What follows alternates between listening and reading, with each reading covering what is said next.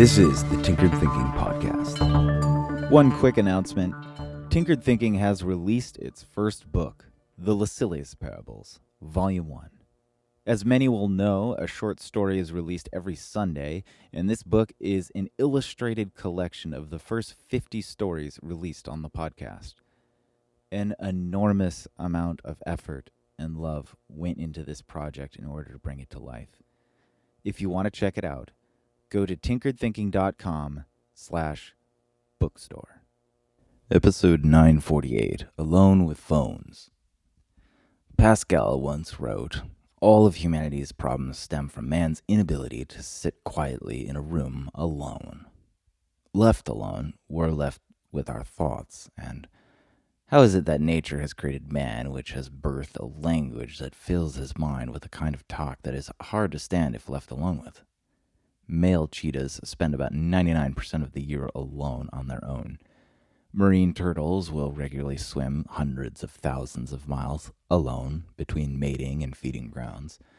The wandering albatross regularly circumnavigates the Southern Ocean, often doing so three times in a year, more than 75,000 miles, alone, and only meeting up with a mate every two years.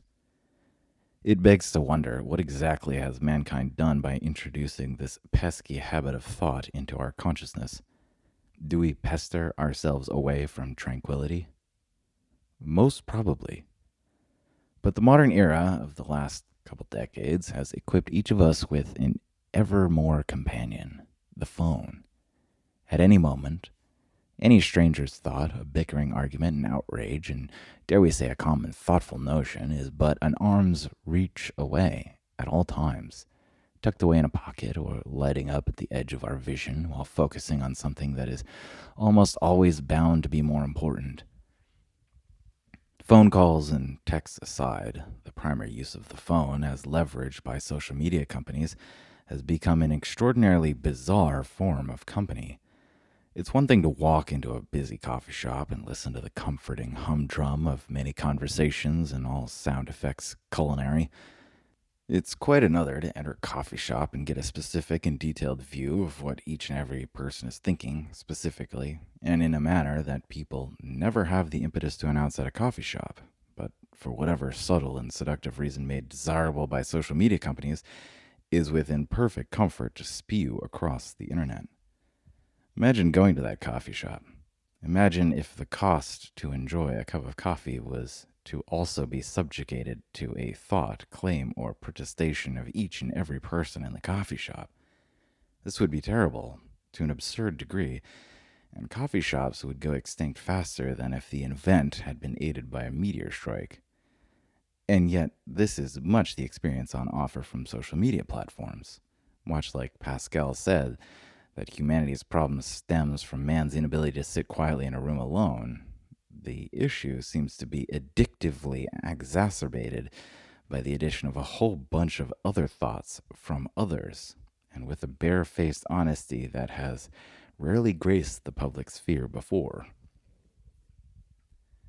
Being alone with a phone is far from being alone. The experience is strangely more intoxicating and intense than the company of most real people how many dinner tables and even dates are marked by a constant preference to check phones? The default is to lambaste the technology and exalt the traditional while castigating the individual for not doing a good enough job and having discipline. But what does the excessive and overwhelming company of a phone have to tell us about what's going on with our very real human relationships? Posts on social media are marked by a lack of reservation, a willingness to say what we really think, when in person, most people would think better of it. Perhaps the inverse conclusion is better to ponder. What if we'd be better to learn from the soothing abandon of social media and inject such facile and comfortable expression into our human relationships?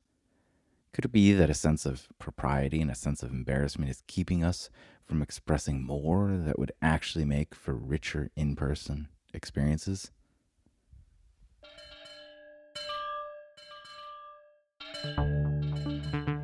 This is the Tinkered Thinking Podcast. Thank you so much for listening.